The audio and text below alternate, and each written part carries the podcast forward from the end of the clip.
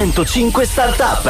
La startup di oggi si chiama Ridaglie e integra i senza fissa dimora, eh, soprattutto di Roma, dando loro un'opportunità di formarsi, di lavorare come giardinieri urbani. Attraverso il loro personale offrono proprio servizi di giardinaggio. Ma ci facciamo spiegare meglio tutto dal founder di questa startup, Lorenzo Di Ciaccio. Ciao Lorenzo, benvenuto. Ciao, grazie, ciao. Ciao, allora cos'è questa, questa idea Ridaglia? Molto bella, molto nobile direi anche, come ti è venuta? grazie.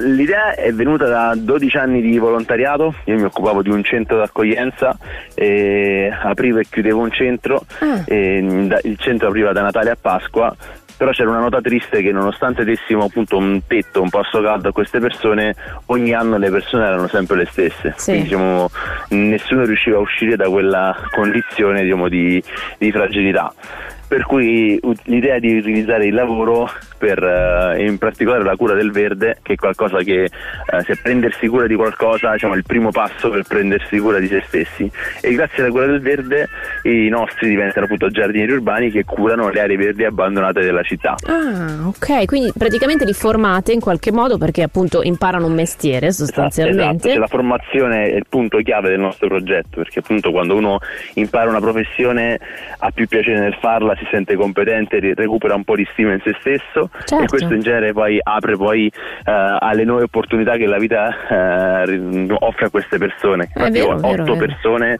uh, hanno poi trovato lavoro altrove, quindi, che, che, è il nostro obiettivo finale. Però il vostro obiettivo è anche, oltre a qualificare delle persone, eh, anche a, a abbellire la città in qualche modo, perché alcune zone non vengono magari considerate dai comuni perché costano troppo e comunque il verde lo sappiamo che appena lo lascia andare è un attimo attimo che esplode esatto. e in questo modo vi prendete cura anche della città. Eh, Roma, ma non soltanto siete su Roma, giusto?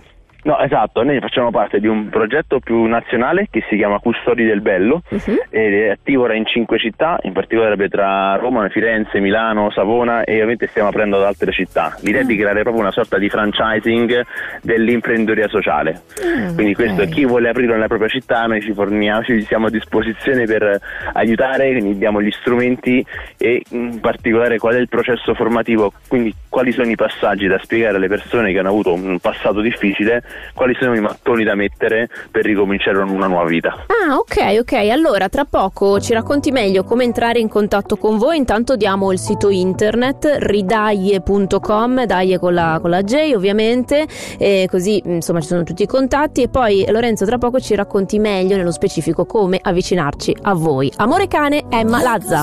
Tra di noi partono sempre dalla fine